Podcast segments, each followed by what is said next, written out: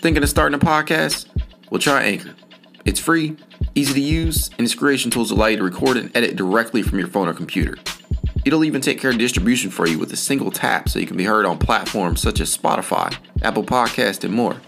Also, Anchor is the only place you can publish video podcasts directly to Spotify. Man, you can even make money using Anchor in a couple of ways, including ads and podcast subscriptions. It's truly everything you need in one place to make a podcast. So make sure to go download the free Anchor app or go to anchor.fm to get started. Again, download the free Anchor app or go to anchor.fm to get started today.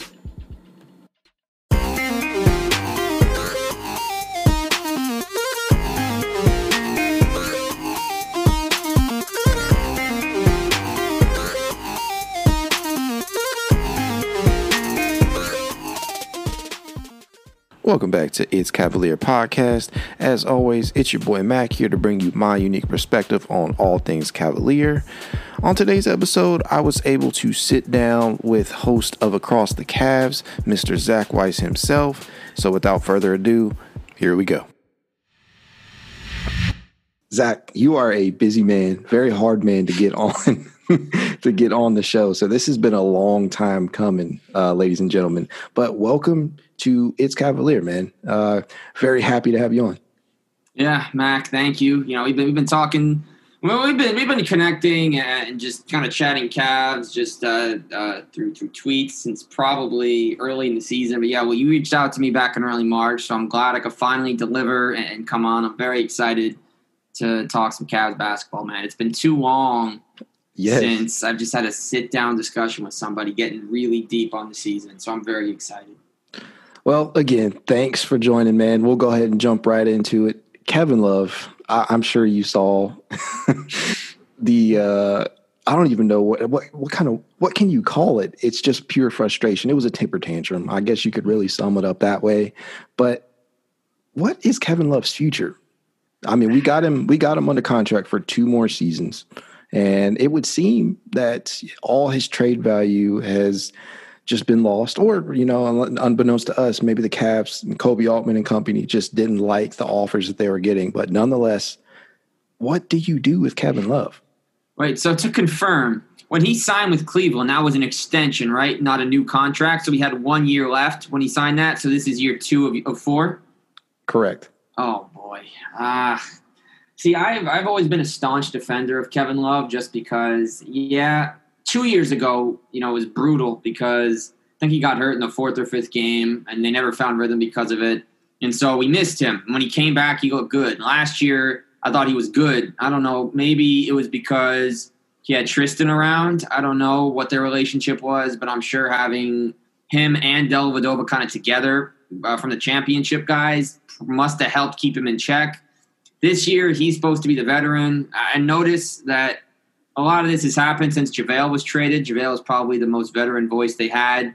I love Hartenstein, but they got a he's a young guy. It's not like they got a veteran for McGee. They haven't added any veterans per se. You know, Dotson is something of a veteran on this team. Given that Brodric Thomas, who's in his first year out of divi- from Division Two, is older than half the roster as well. That's he'd crazy. Be, and he'd be considered a veteran, but. I, I think it's got to be that. It's that there's no one, and you're not supposed to have to keep him in line. Again, it does seem, thankfully, that that, is, that his health is in check, mentally speaking, because I know he's dealt with a lot. It doesn't seem that's an issue, so he, there's no using that for any reason. I think that, I don't know. I, I, thought he was cool, and I guess the fact is, Mac, and you've seen this with Dion and Kyrie and LeBron in love for the first year, and having read uh, Return of the King by McMenamin and Windhorst, you learned about the I learned about the relationship that they had. Everything's under a microscope and that's just the nature of playing for the Cavs. I thought it would pass when LeBron was gone, but it's still here, and every right uh, does the media have to make this a national story because it is one. You know, when there's issues, the Cavs trade these guys. Kevin Love's still here. I think that he's frustrated. I don't know what with because they were in the game. He gets his touches. You know, he gets to start when there's some talented young guys behind him. That in a lot on a lot of teams like in an OKC or in an Orlando, perhaps they'd move these types of guys to the bench and start the youth instead. So I think he should be grateful a starting spot. Again, I know there's a lot of money and a lot of years tied up, but I think that he's got to suck it up for these 10 games. And I know he's apologized, but here's the thing this isn't new. There's been little things, there's been blow ups with other players. Yeah, this is not the first situation. I'm sure we all remember the uh, the little blow up he had last season with Collin Sexton. Oh yeah, I didn't. You don't forget that, and you know it's just it's a bunch of things kind of tying together now, and I don't know if he's even considered damaged goods or if he's goods at all. Like again, I love the guy. I think he's a great human being. You know, uh, the, I know he, he, got engaged. I think right before the season started, so good for him. His personal life is, is doing well, but I think basketball wise, I don't think he has much to offer in the mentorship. I think that the only good mentor they have is is Delly right now. I don't think it's Kevin, and I hope that they're able to figure it out so that not only can Larry Nance, whose thumb hopefully be fully healed for next season, he can become a starter or maybe a backup to whoever they draft. And you know, it's it, he's just he's taking up space not only on the court, but you know, on, on the depth chart, you know, think about all the guys that could possibly get some run if he was out. He's taking minutes from Lamar Stevens, who had some great run earlier.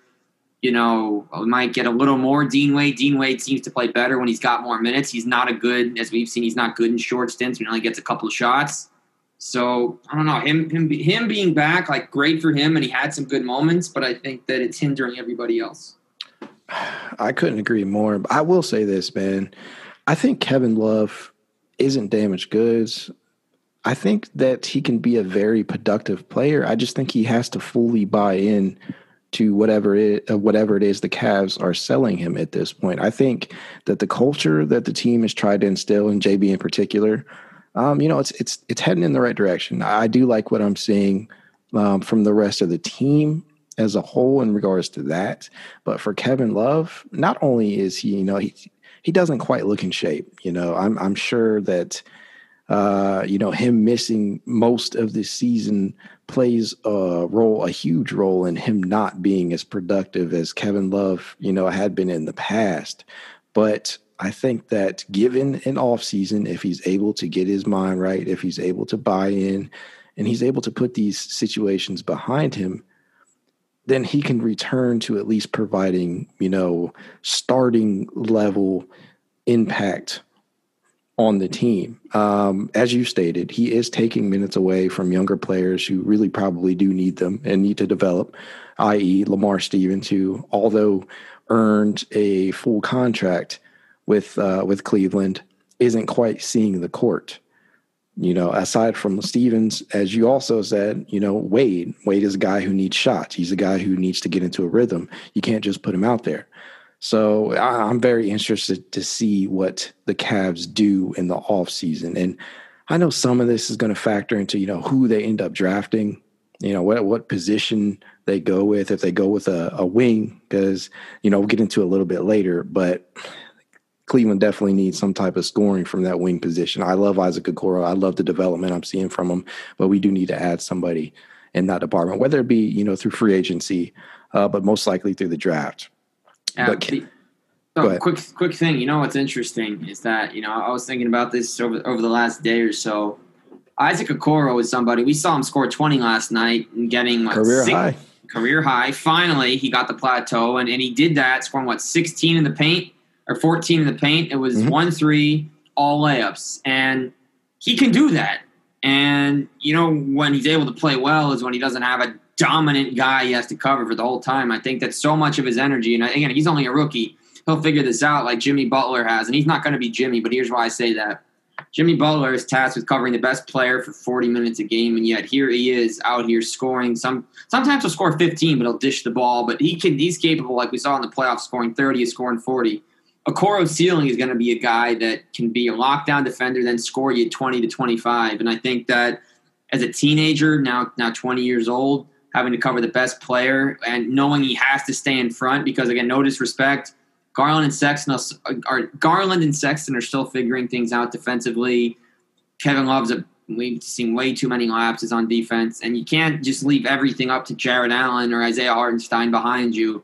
Okoro has to defend so hard. I think when you can when some of these guys start to improve defensively and you get better uh, guys on that end around him, I think we're going to see him become a scorer because he's not going to have to use all his energy on defense and he's not going to have tired legs every time he pulls up for a three in the third or fourth quarter. So I'm very excited for the defense to kind of shift and get better so he can exert his energy to other areas. Do you think he'll be able to make that transition though with the smallish type of backcourt that we have? I mean, you know, I've never would get down on Collin Sexton and Darius Garland, but one thing I will say is that there is, you know, they're not liabilities on defense because I, I, have liked what I've seen from Garland as of late, and you know, really Sexton too. You know, they they really do try. They really are. They have been more aggressive on defense, but being at the size that they are, there is to me a bit of a, a cap to the the height that you can reach in terms of defensive capabilities for them. So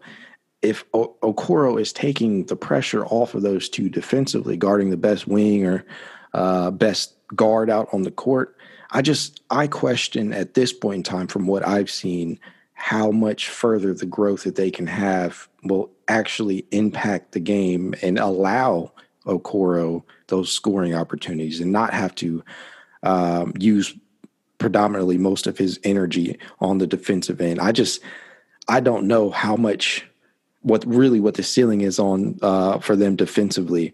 I, I, just I don't know. I think Cleveland at this point needs to add length in the starting lineup at either the one or the two spot. But uh, we can get into that, you know, a little bit later. Uh, one thing I did want to ask you, man, Cedi Osman. I'm conflicting on Cedi Osman. I, I want to vote for him. I want to, uh, you know, he's he did have my vote of confidence to begin the season because if you remember, he started off hot. Yep. But you know, he's shooting sub 31%. I think they have him at 30.4% from deep actually. Now, I know last last two games really helped in that department. Um, but with Taurean Prince, you know, having the surgery, do you think Cedi Osman will finish out the season, you know, averaging as many minutes as he has the last two games? I think I think that once we get to the final uh, four or five, I think it's going to dip. I think that by the time they play the finale, it'll probably be down to about twenty five. I think that they, they ha- I mean, with Windler being out, this stinks. This would have been really ideal for him. But I think that you're going to see Brodric get some more run. I think that you might see Omar at the three a bit. You think I, they'll I just, roll Martin out there? He's I heard he's still not with the team, so I'm still waiting for him to get there. But it looks like they're not going to rush Delly because of this next strain, given everything he's dealt with. I hope he's not done. But the fact that they signed Martin while Delly was actually see, I don't know why he's not with the team. I don't know what's going on. Oh, it's probably health and safety protocols. Yeah, so he, I think it's the protocols. But uh, I, I, would I would welcome Martin. But no, he's small though. I mean, he looked good for the Nets in the bubble. But let me just double check. I think he's about five ten or six foot. Maybe I'm completely wrong. I think Jeremiah, Basketball Reference has him listed at like six two. Yeah, okay, six two, but he's small. He's not a big guard, but um, yeah, he can score. You know, I, I like him. He's only twenty four too. I'll be 25 at the end of the season. I, I, like him. I'd be fine with that. But I think that it's more about Brodric and Lamar than it is about Osman. I think he'll still, still excuse me, he'll still get minutes. You know, I like him too. I always have. You know, I, I see people getting down, and it's it's kind of funny. I feel like every time he shoots, you know when it's going in or not, which is funny because for thirty percent shooter, that seven out of every ten don't. But I, I, he's better than those numbers. I think that maybe I don't know what what the locker room is like or what it is behind the scenes for whatever. I think he played better under Beilein. He's one of the only people that played better under Beilein than under Bickerstaff. Uh, I don't know. He's a good scorer when he needs to be. I think he's great at getting into the lane. I just I don't think he does it enough. He's, a, he's I think he's a, has a high efficiency. He's high efficiency when he's slashing. I think that from three, I don't know. I think that the inconsistent playing time throughout the year and constantly having his role changed around hurt him. Um, I'm glad he's playing now. He doesn't deserve. He's better than the DNP CDs. But the rotations have made no sense for much of the season, to be frank. So I mean, I'm not shocked that he was on the bench for a while. I do think he deserves to stay in the rotation. Is he going to start every game? I don't know. I hope Taurean is a full recovery because I think I could see Taurean being a huge guy from day one next year based on the last two weeks. But yeah, I think he could be a super sub. You know, he he really should get anywhere in between uh, 23 to 26 minutes, maybe even more than that next season. Uh, Prince, but Osman, man, like I said, I'm conflicted on him because every time he looks to go on a run. Every time he he gets hot, he cools off just just out of, out of nowhere. And you want to keep him in the rotation, but you can understand, and well, at least in my opinion, you can understand Bickerstaff pulling him. But conversely, yanking him in and out of the rotation and him, you know, with his minutes being so sporadic as they have been this season, it's got to be hard to get into a rhythm. So, how can you expect the guy to really contribute at a high level if you're not allowing him to work through, you know, the the hot and the cold streaks? Uh, you think Osman will end up traded this offseason? No, Cedi's not. I mean, what is isn't this the last year of his deal? Uh, I think he's still got at least one more after this. Check. He just he just signed that extension not too long ago. Let's, just confirm. Right, I forgot about. Let's see. Cedi Osman, Spotrac.com. Okay. Oh wow, well, he has three years. Oh, just kicked in this year. Um, no, I don't think so. I think he's still young. I know the Clippers had some interest at the deadline.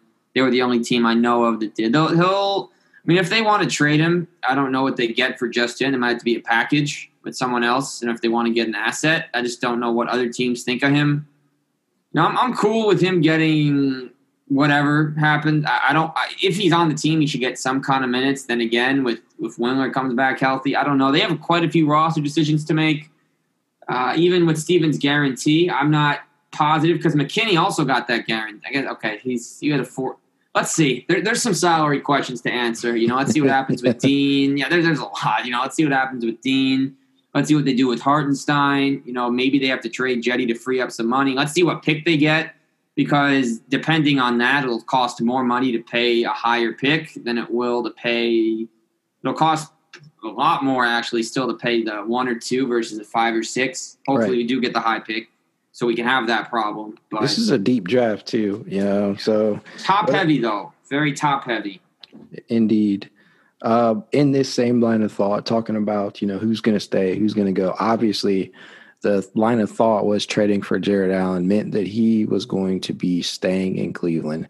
Now, I might be in the minority here, but I actually liked, for the most part, what we got out of Andre Drummond, at least while he was in the rotation. I know there was the head scratching plays. I know that he could irritate and look lost on defense, or maybe he just wasn't engaged. But he was, to me at least, a big reason why we won early in the season. Nonetheless, you know, enter Jarrett Allen in the trade. Jarrett Allen, you know, some nights he can look like the best big man on the floor, and other nights he can he can look lost too. Um, what do you think his worth is? You think they're going to throw a max at him? Yeah, I also think it's funny we're having this conversation because I remember preseason. It's like, all right, what are they paying Drummond? They're going to give Drummond the max. What does he want? And how it's like, oh wait, Andre is playing with LeBron now, and we're doing this with Jarrett Allen. Nah, he, he deserves every penny, but whatever it is, Let's see. Um, and in regard to Drummond, you're not. I mean, you're in the minority, but I should say we're in the minority because until the last couple of games, and starting with the benching on Valentine's Day against Phoenix, I was confident. You know, I thought he'll turn it around at some point, but it was it was dumb.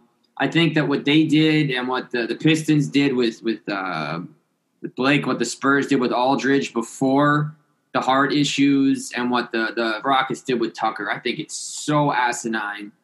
That their guys are under contract. People want to see them play. You have to remember it's still a business, and they're all just getting benched so they can get traded and be healthy. Like, dude, just just cut the person and let them go. like, it's so dumb that we had to watch Andre Drummond sit on the bench for six weeks, Blake Griffin for four weeks, PJ Tucker for three and a half. What is the point? It's it's really gotten bad it's gotten bad, and it's something that that it does it is it is relevant to all this. I mean, Jarrett Allen got more value because he became a starter faster, but you know, I think at the end of the day, he'll get a. I think four years. A lot of centers are getting four years. You don't want to give a five year deal to a center in this day and age. You just you never want it. I mean, Rudy has a five, but I don't. I can't. Jokic and Embiid probably have fives if they haven't. I think they've both signed already. But there's not many centers you want with long term deals. You never know what's going to happen, what you're going to change. We had no, I mean, Orlando was supposed to trade Vucevic like four years ago when they finally traded Vuce now, and we're still shocked they did it because they drafted Mo Bamba. Then they made their decision, although it wasn't for Mo Bamba. Clearly, the decision was for Wendell.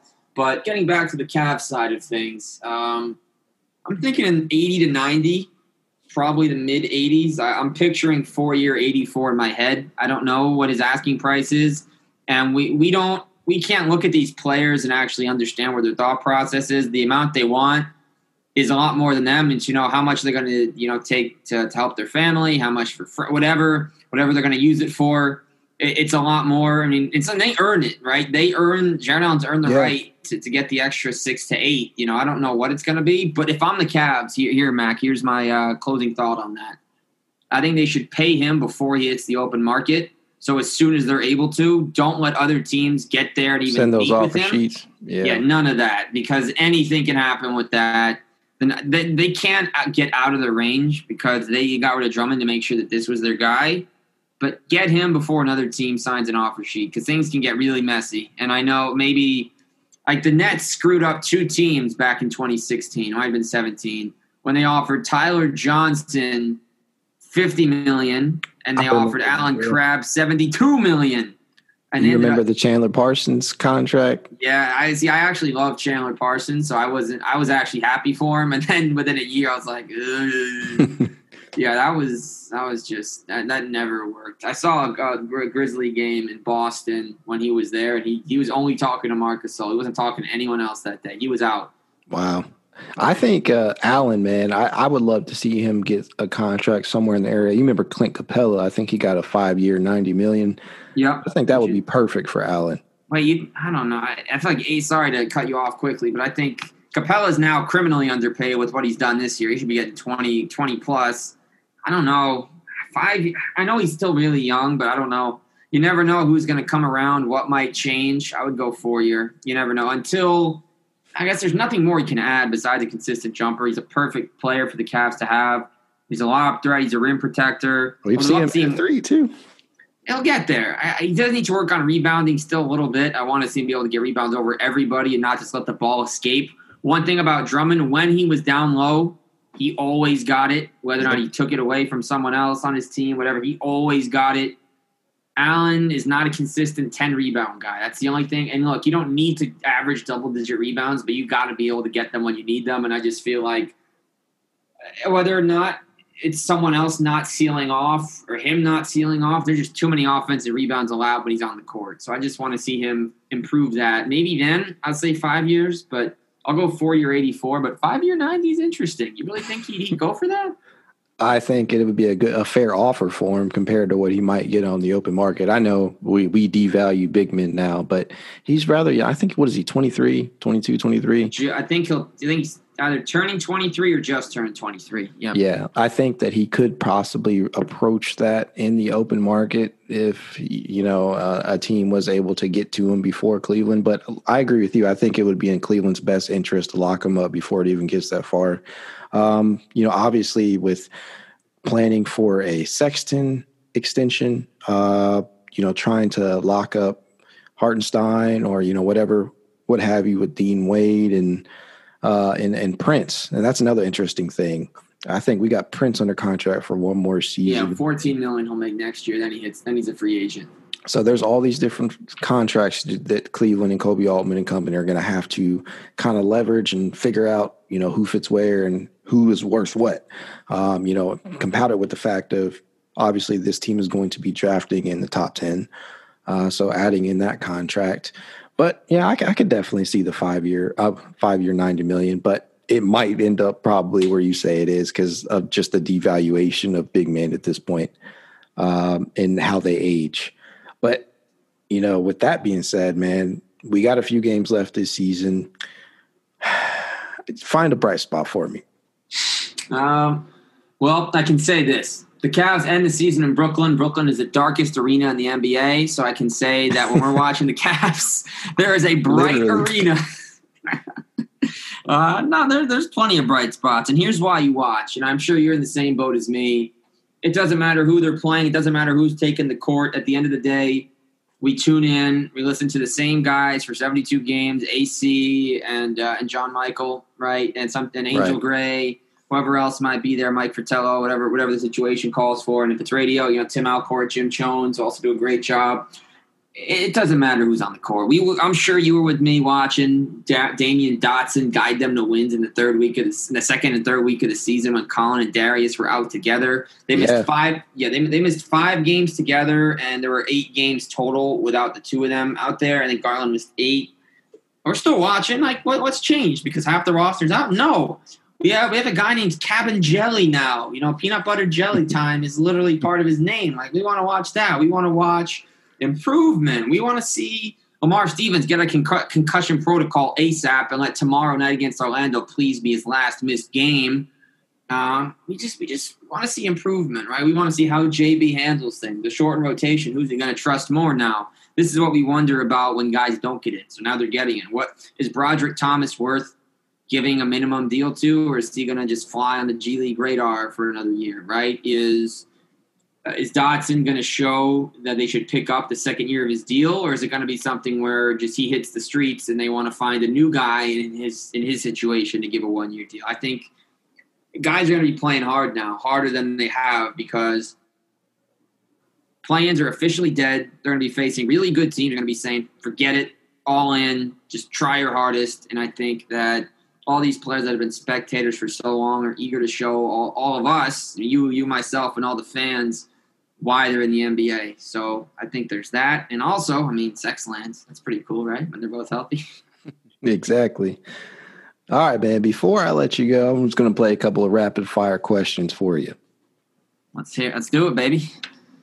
Alrighty. First one is next season a make or break year for JB Bickerstaff? Absolutely. It's the same situation as Memphis. Uh, he never got the second chance in Houston. Takes over at some point during the year, as he did for Fizdale in Memphis after I think it was a five and twelve start. And he's not going to get fired for a slow beginning. I don't even know who that who they'd even hire. I don't. I, Greg Buckner. I don't think he's ready for that. Did you like the Um, one game that you coached? I did, although I didn't notice anything he did differently. Seems like he played the same guys. The minutes weren't drastically different. I mean, Taurean, I think, was available for that game, so that helped.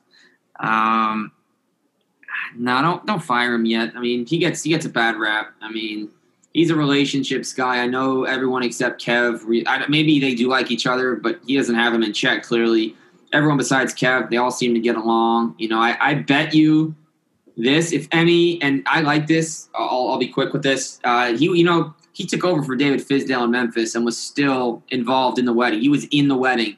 They're still friends, and Fizdale still gives him advice. So I love that about him. That That's a good story. yeah, he's a relationships guy. So I guarantee if any I don't know. I guess Kevin Love's the only one engaged right now. If anyone on the Cavs, and they're all too young, I guess. But if any Cav had a wedding in the next six months, I guarantee you JB would get an invite and be at the VIP table. Like that's that's where I think he is with these guys, and that's why I think he's important to keep around and not pressure just yet. I'd agree with that. I think his relationship with both Garland and Sexton in particular have been really good to see. You can, it's clear that they have bought into uh, what he's putting down. I, I, I'm in the same line of thought with you. Although I do think next season for him probably will be make or break. Uh, but I think you got to at least let him play it out before you know if, it, if we hit a rough stretch next season. I don't think you pull the trigger on him. I don't want to see him get the David Blatt treatment. Oh my good, yeah. I, well, there there was a lot of behind the scenes stuff with that, but I, I hear you, man. They they almost fired him a lot earlier than they than they even did. But at thirty and eleven, that's just uh, that's kind of like uh, when the Heat were eighteen and eleven, the year they ended up winning with Wade and Shaq, and at eighteen and eleven, they told Stan to take a hike, and Pat Riley just stepped in. Right, right. Okay, man. Next question: Who's the first player on this roster to, that will make an All Star team? Mm. Collin Sexton, Darius Garland, or Jarrett Allen? I gotta go Collin just because when you're talking about All Star games, uh, it, it's either be a really good veteran on a good team with lower numbers, like Lowry and Chris Paul from the last couple of years getting in, right? Because you have an impact on winning. Or if you're if you're a young guy to get in, you have to be really good because apparently everyone hates Trae Young now. I mean, I know he's not the cleanest player as far as the Oh, way don't get me started, babe. I'm not, still- I'm not going to comment on this Okay. because I, still- I'm. And it's fine, but he still averages 28 and 9 assists. He was a starter last year, for Pete's sakes. He was, there were three replacements in ahead of him. And this year was probably the hardest year ever to vote. Like Jerami Grant almost got in. that wouldn't have even been. That would have been funny in a way that that Denver is like, we should have paid him more money, bro. But anyway, um, it's probably going to be Sexton. Garland, I don't think is going to have the All Star numbers. I don't think. I think Sexton is their media attention guy at this point. After what happened against Brooklyn, I know everyone's paying attention, and so what they need to do, and I'm sure you agree, why the heck are there only 12 All Star spots? Because we've update we've upgraded to 13 active players and 15 uh can 13 active. Why don't you just make it like a 15 man All Why is it still 12? I like agree that, with that. 15 to 16. It, 13, 13, just one more because I uh, I know it took 2K an extra year to get to 13 uh, for active, but th- th- we updated from 12. Like none of this. Like it's so dumb that extra spot is huge. But I think Sexton, and I think if not next year, then he'll have a long term contract when he gets there. It'll be great to see him in next year. We'll get something. I think Larry Nance will do the dunk contest next year, and maybe Jarrett Allen could do the skills challenge. And then that'd be uh, fun to watch.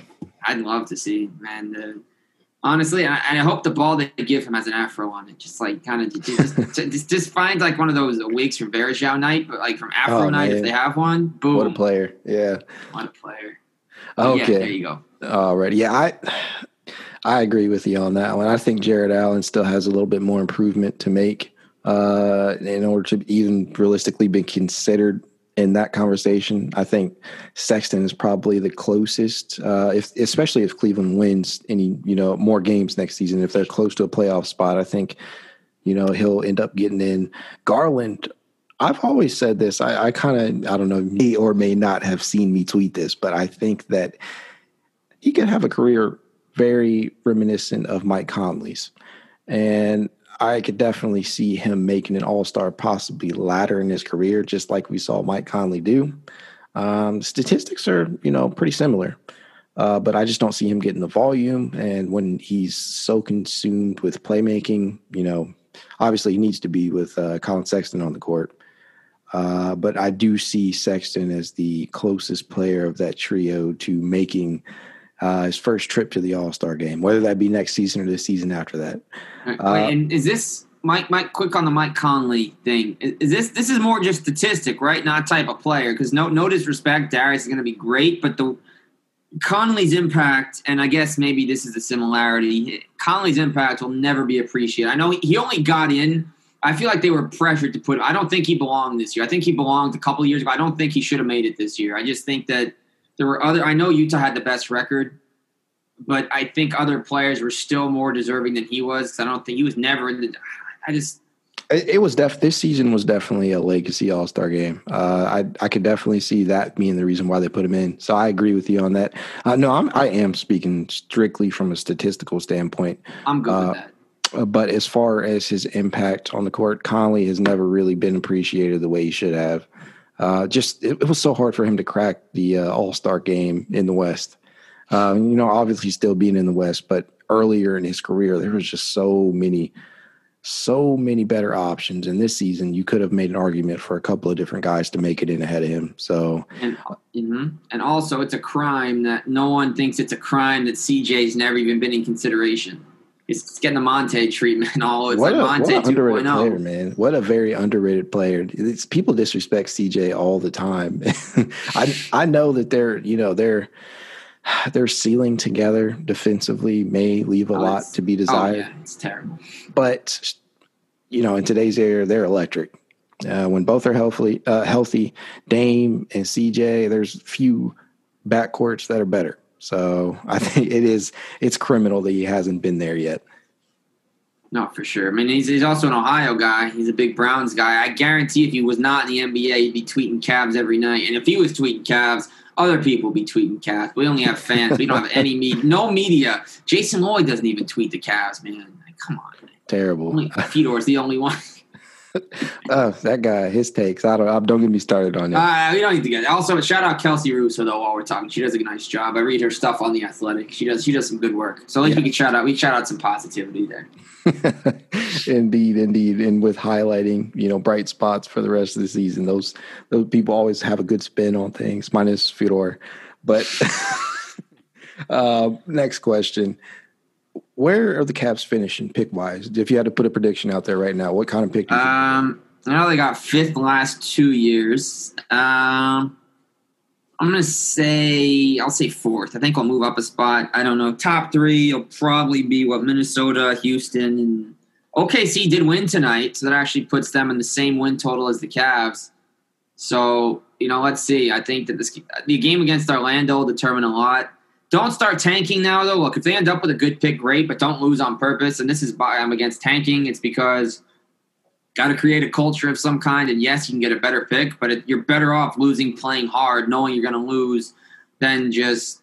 I guess I don't even know how to lose on purpose. I guess benching guys, whatever. Just don't lose on purpose. Try and win every game. Like if the Cavs win every game, great. They obviously won't. If they do, I would not be mad, even if it meant that they teetered on the brink of playing and not you know, uh, probably fourth though. There's a few teams worse, and I know the odds are very different than they used to be, but I think we'll fall into number four. Okay, yeah, that's just probably about where I had them at. Uh, I do think that you know, I honestly completely agree with you, just because there is no guarantee that even if you finish with the East worst record, that you're going to get that number one, number two, even number three pick. So you have every single reason to try and play as hard and win as many games for the rest of the season as possible. I, have never really been about tanking, and to be honest with you, I don't think the players are either. I think that's that's a conversation that you know general management has with the coaching staff, and you might see it in a rotation. Um, you know, down the stretch, I don't think players purposefully do it though. I think it really just just comes down to the rotations and and coaching. But finishing them number four would be very helpful. Now, if they were, I guess this could be the last question for you, man. Who you think they would end up drafting? Well, actually, I don't have an answer because if if it's not Cade, I don't watch enough college hoops. I mean, I um, I don't watch a ton of March Madness. I did catch the the great uh, semifinal game. I'll be on. The, I fell asleep during the championship because I watched the Cavs first, and I didn't think I had enough for two full games in me that day. Um, I don't think I can answer that honestly. I just think get a forward. Probably you want to probably draft a three or a four. Probably a four. You don't want a Coral coming off the bench. So I mean, guess it's best player available. I have no idea. It's weird. It's funny because there's always better players available I look at every team when they draft someone like, oh crap, they took they took LaMelo Ball, bro. They have Rozier and, and Graham. like, yes, he's obviously better, but like, yo, you just established something. Why are you taking that? So I don't know. They're going to be a good team. You know, not to get off topic or anything. No, they are. They're, they're going to be a good nice. team. I mean, uh, they probably have to end up trading trading Graham because he's a very clear number three guard. I like him a lot, but he's clearly the third best guard.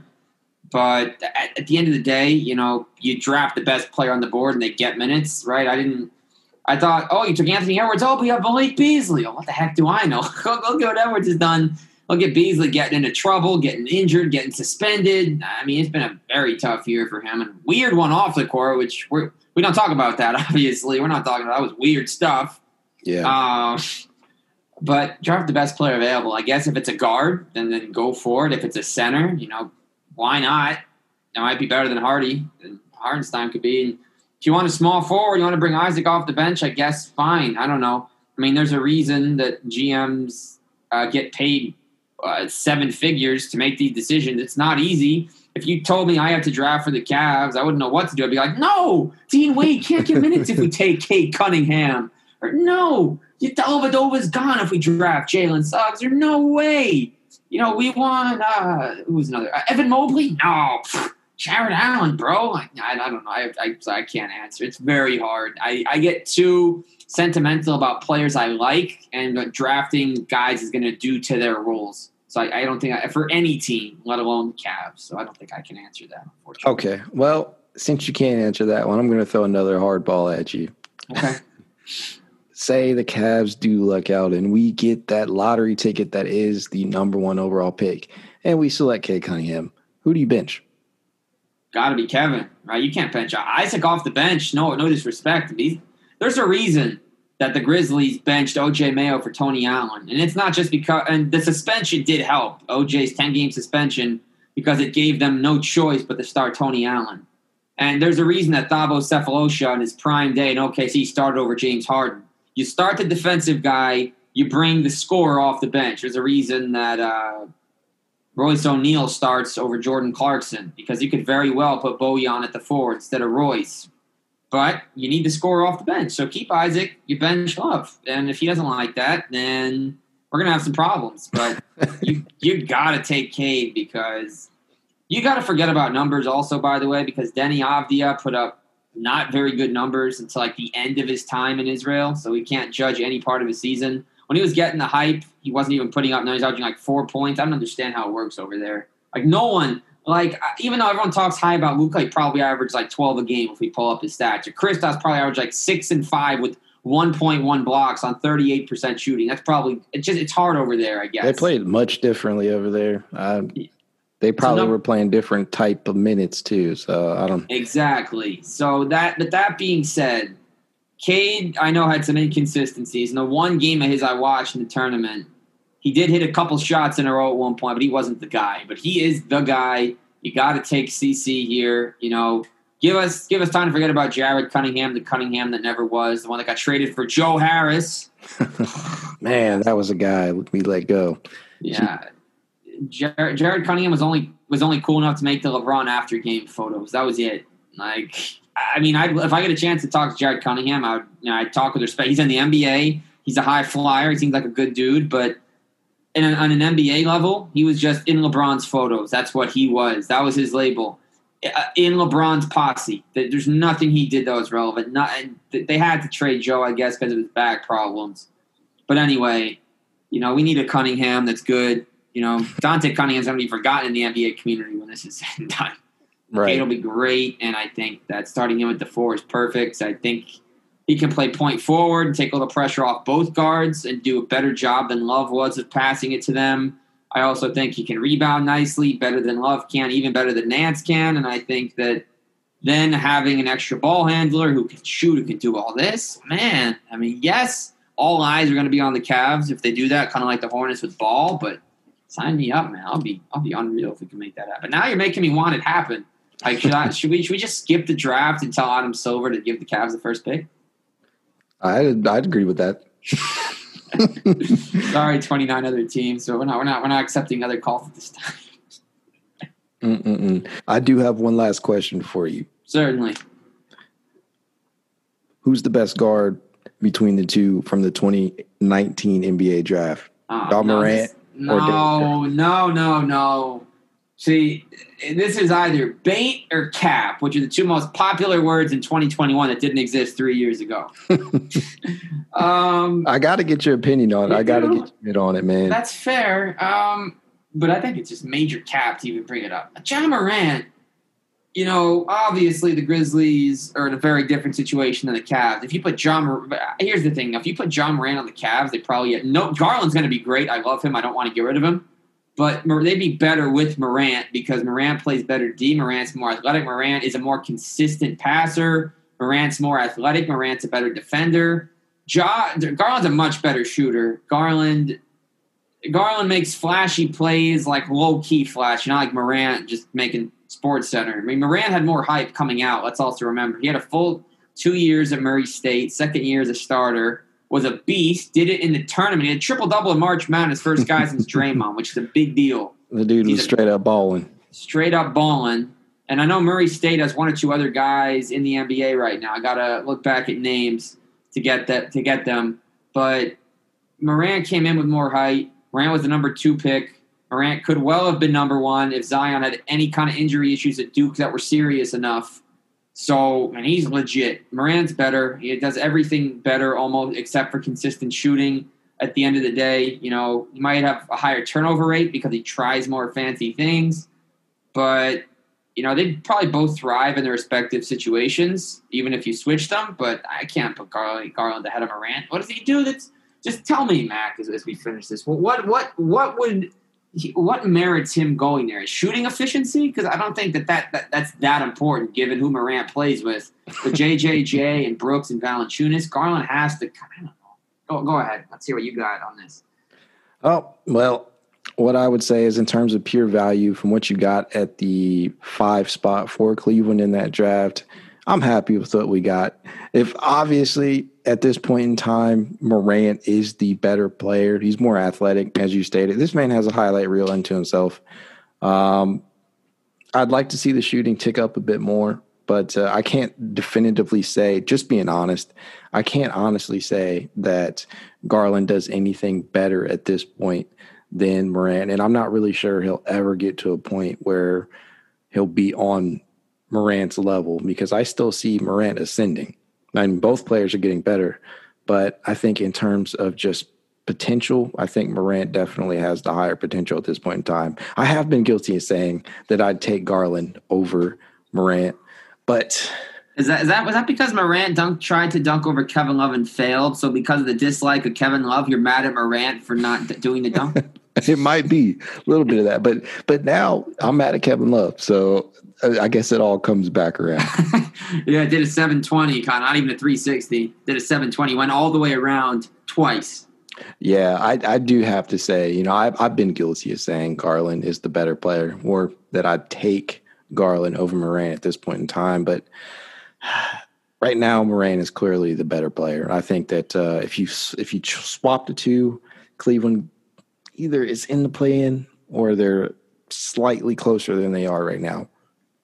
I don't know what his fit will look like next to Sexton. I will. Oh, I will. Dude, I oh, I think I think we got to fire up the trade machine and make this thing happen. Get all three together. Ja Morant at small forward. I mean, hey, hey, the Wizards are playing uh, like literally playing Russell Westbrook at small forward. He's about the same height and build. Morant's a little thinner, but he has the same type of mentality as Westbrook. Like, boom, we're set. Three point guard lineup. Ja, Sexton, Garland. The hypotheticals are off the charts. yeah, it would definitely be fun to watch a three man lineup. Man, thanks for coming through. I did like I joked around with you. It's, it was pretty hard to get you on, but I'm glad that we were able to finally connect. Yeah, man, this has been fun. You know, it's been a good way to, to spend spend the evening talking Cavs and really just uh, really getting into it because there's nothing better, as you and I both know. We're not in Cleveland, so whenever we have a chance to get to get on and talk about the Cavs, or we can kind of take these deep dives, take it ten days out of ten, even though there's only seven days in a week. right, right. You know, we don't have too much of the season left to go, so hopefully the Cavs can finish on a high note. Um, you know, finish somewhere within the top five. I'd be happy with that, but let's try and win some games here. Uh, you know, we got Orlando, got DC coming up again. We got Miami. There's a few games up here, you know, coming close to us that might be winnable, but hell, with the way the with the Cavs playing, I just don't I don't know. I don't know how many more wins we're gonna see. But as always, just as you will be, you know, we'll be tuning in. Not, nothing's keeping me away. Like I'm not I'm not I'm hopefully gonna be at the last game of the season in Brooklyn uh, Cavs Nets. So that'll be really fun. Um, I don't assume I'm going to see any stars though. It's going to be Game 72. Bro, you know they're going to sit everybody. Yeah, we're going to see uh, what's what's we're going to get Dotson playing 38 minutes. We're going to get uh, Hartenstein. You might see Blake. Yeah, I might. I don't know. I feel like his no. We're gonna see a lot. We're gonna see DeAndre Jordan and Reggie Perry. That's it. That's they're the only net. That's gonna sit everyone else. Be like, yo, just go two on five. We got to preserve everyone else. yeah, they they they have got to remain healthy to have any shot at making the finals. Although you know, completely healthy, I'm not sure there's a team in the NBA, at least in the East, that can compete with them from an offensive standpoint when they're no, healthy. I'm with you. I, I really want the Bucks. I just I really want to see them get over the hump. I know it's always the same issues in the playoffs, and I know they just lost to the Hawks, and they showed flashes of the incompetence in big games like that. I really want to see Giannis in the finals. I just think that all the, all the crap he gets, I think everyone watching him on that stage will understand that he's not overrated despite not having much of a shot, and he's a lot better than anyone will ever admit. So I really want them in the final. It would be great for Drew. Be good for Middleton to really get that exposure. And I mean, there's just there's other there's other reasons. I just I really like the Bucks. I, I really like them, and I know Philly's going to be. They're probably going to have to play Philly in round two. Uh, I, I, wish Brooklyn would have to play one of them. Actually, no. Anything can happen here. What are you thinking of the Knicks? I don't. Know. If they have to play the Hawks in the first round, do that. That's a seven game series right there. That's. I really like what they're doing, but that is that's a tough series for for both sides because the Hawks, if they're at full strength. So listen, listen. These are all the guys that they have. Chris Dunn is back, and you know he's going to be getting minutes because he's a he's a top five defender of among point guards. I would yeah. say at, at everybody. He's back. You're going to get possibly Reddish and Hunter back. So you might not even be able to play Tony Snell. You got Bogdanovich, Trae, Lou Williams, Collins, Capela, and then let's see who else. They they're They just, got a deep rotation. They have a deep, and they can match any team. If they need Collins at the five, fine. If you need Gallinari at the five, fine. You need height, Capela at the five, fine. You take out Trae and you put in Lou Williams. You got Chris Dunn playing defense next to him. You got Bogdanovich and Gallinari scorching hot whenever you they're They can They- easily go 11, 12 deep, man. easily. So I don't know. That's and then the Knicks have Julius, but if they can slow down Julius, I, I don't know what RJ is going to look like in a playoff. That would be fun. But I want, I just I hate. And here's another thing: is as we we, we close out. As, as a basketball fan, not just a caster, as a basketball fan, I get so caught up in matchups, right? Like, I hate that someone has to lose. I think any matchup can be close. Like when the Magic took game one from Toronto a couple years ago on the Augustin winner, I wasn't even surprised. I'm like, that's basketball. But I, I hate that, it, that teams have to lose. Like I hate that Atlanta, New York have to play each other. Like great that one of them gets to win. I know again it's just sports because half the NFL teams, half the MLB teams lose in the first round, and I it's, it's part of the. I just I have a hard time accepting losing just because you play all season, you work hard, and then someone has to beat you. I don't know. It, it, it's so hard. If I, if I wasn't just like I'm glad I have a, a clear cut favorite team we're on, like the Cavs, because if I didn't, I think that, that my personal issues would keep me from ever enjoying basketball because I just hate seeing teams that work so hard lose to a, a, a team that's just there. It's just it's hard sometimes. Oh hard to- man, definitely. I, I I definitely feel you. Uh, in in that line of thought, did you did you happen to catch the Zion Williamson Julius Randle battle this past weekend? No, I uh oh, wait a minute, wait a minute. I caught no, that's a lie. I caught the last I caught most of the second half and I caught the back half of the fourth quarter and overtime on radio. It was I mean, It was it was a hell of a game. Just I just thought I'd bring it up because of matchups. Did you see what Charles Oakley had to say about that about those two guys? I'd love to hear what he had. What did he say?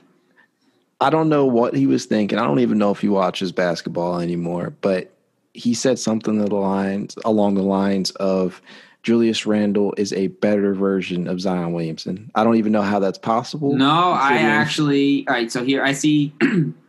there's three, three, three schools of thought on that. Number one, they're both lefties. Okay. Number two, they're both just big, bulky dudes. Except Zion Williamson shakes the ground like he caused that earthquake in Vegas that one time with the dunk. Uh, and number three is that they're both really good around the rim. I think what he's saying is that he sees Julius as a developed version of Zion, even though Randle, they, Julius Randle came in as a Zion type. He was a bully type. He wasn't a jump shooter at all. I mean, now look at him. I think that he sees him as a finished product. I also really like Charles Oakley, so I, I guess I can't take anything he says negatively. Uh, I also I met him uh, at, the, at the Basketball Hall of Fame a couple of years ago when he spoke. Oh, And we actually had to be an experience. we, we spoke, and I, he, I was, we got, I, thankfully, I got uh, someone was with me. We got a timely picture. We're smiling at each other, talking big three. Uh, you can only see his smile, not my face. But I'm, I wore a Dominic McGuire big three shirt. We talked big three because that was the next day. I assume that's why they scheduled him then because he would just go Springfield to Boston. Anyway, I think that's what he's. Randle is is is Zion with a jump shot. He's not as physical, but any Knicks game you watch, he's bodying people. He's hitting shots all over the place. He's impacting every possession. And when he draws the extra attention, he knows how to pass. And yes, it's late in the shot clock, but Barrett and Bullock are very good at that. Catch the ball with three or four seconds and, and uh, square yourself up. So I think he just sees him as a finished product. It's not that crazy. Is it asinine in a way? Yes, because Zion's on the come up and Randle's had all these years to become what he is. But I don't That's know. that's that was the aspect of it that got me, if I'm being honest. It's just the the uh, the longevity between the two. I think Zion's only played like 80, maybe 81 games career wise. That. Uh, and Randle's been in the league for a few different years and it's played for what I think three different teams now. Yeah, he went from LA to NOLA, where he did not take the option and just left after one year to the Knickerbockers. So we're gonna pay him like a like a king. They're gonna Oh yeah, he's getting the max. they're gonna be able to max it max out credit cards at every deli for a month without even not even making a dent. What in New York City. What a deal that they got him under too. I mean, I know that was just a kind of a flyer deal that they took him last year, I believe, and nobody was. It was a head scratcher of a move. Uh, I don't think anybody really thought because that was the summer that we all thought KD and Kyrie were going to go to the Knicks instead of the Nets. But uh, who would have thought that Randle would make would make this type of impact on the Knicks. I don't see them as a title contender, but it's still definitely a good story. Uh, but with that being said, man, thank you again for coming on. Thank you, Mac. Uh, it's been fun, fun talking hoops, and uh, yeah, everyone, you know, you're already listening, but keep listening. It's Cavalier, you know. Shout out for a shout out, baby. Thanks, man. Yo, big shout out to Zach Weiss of Across the Cast for appearing on today's episode. It was definitely awesome to get his opinion on a couple of things and always good to discuss Cavalier basketball. Am I right? And with that being said, don't forget you guys can reach me at it's Cavalier underscore pod on Twitter or at Devron Perry. That's actually my personal. Uh, so, you know, feel free if you have any inquiries, you want to talk about any topics, or you want to discuss anything at all. But again, thanks for tuning in. Have a good day.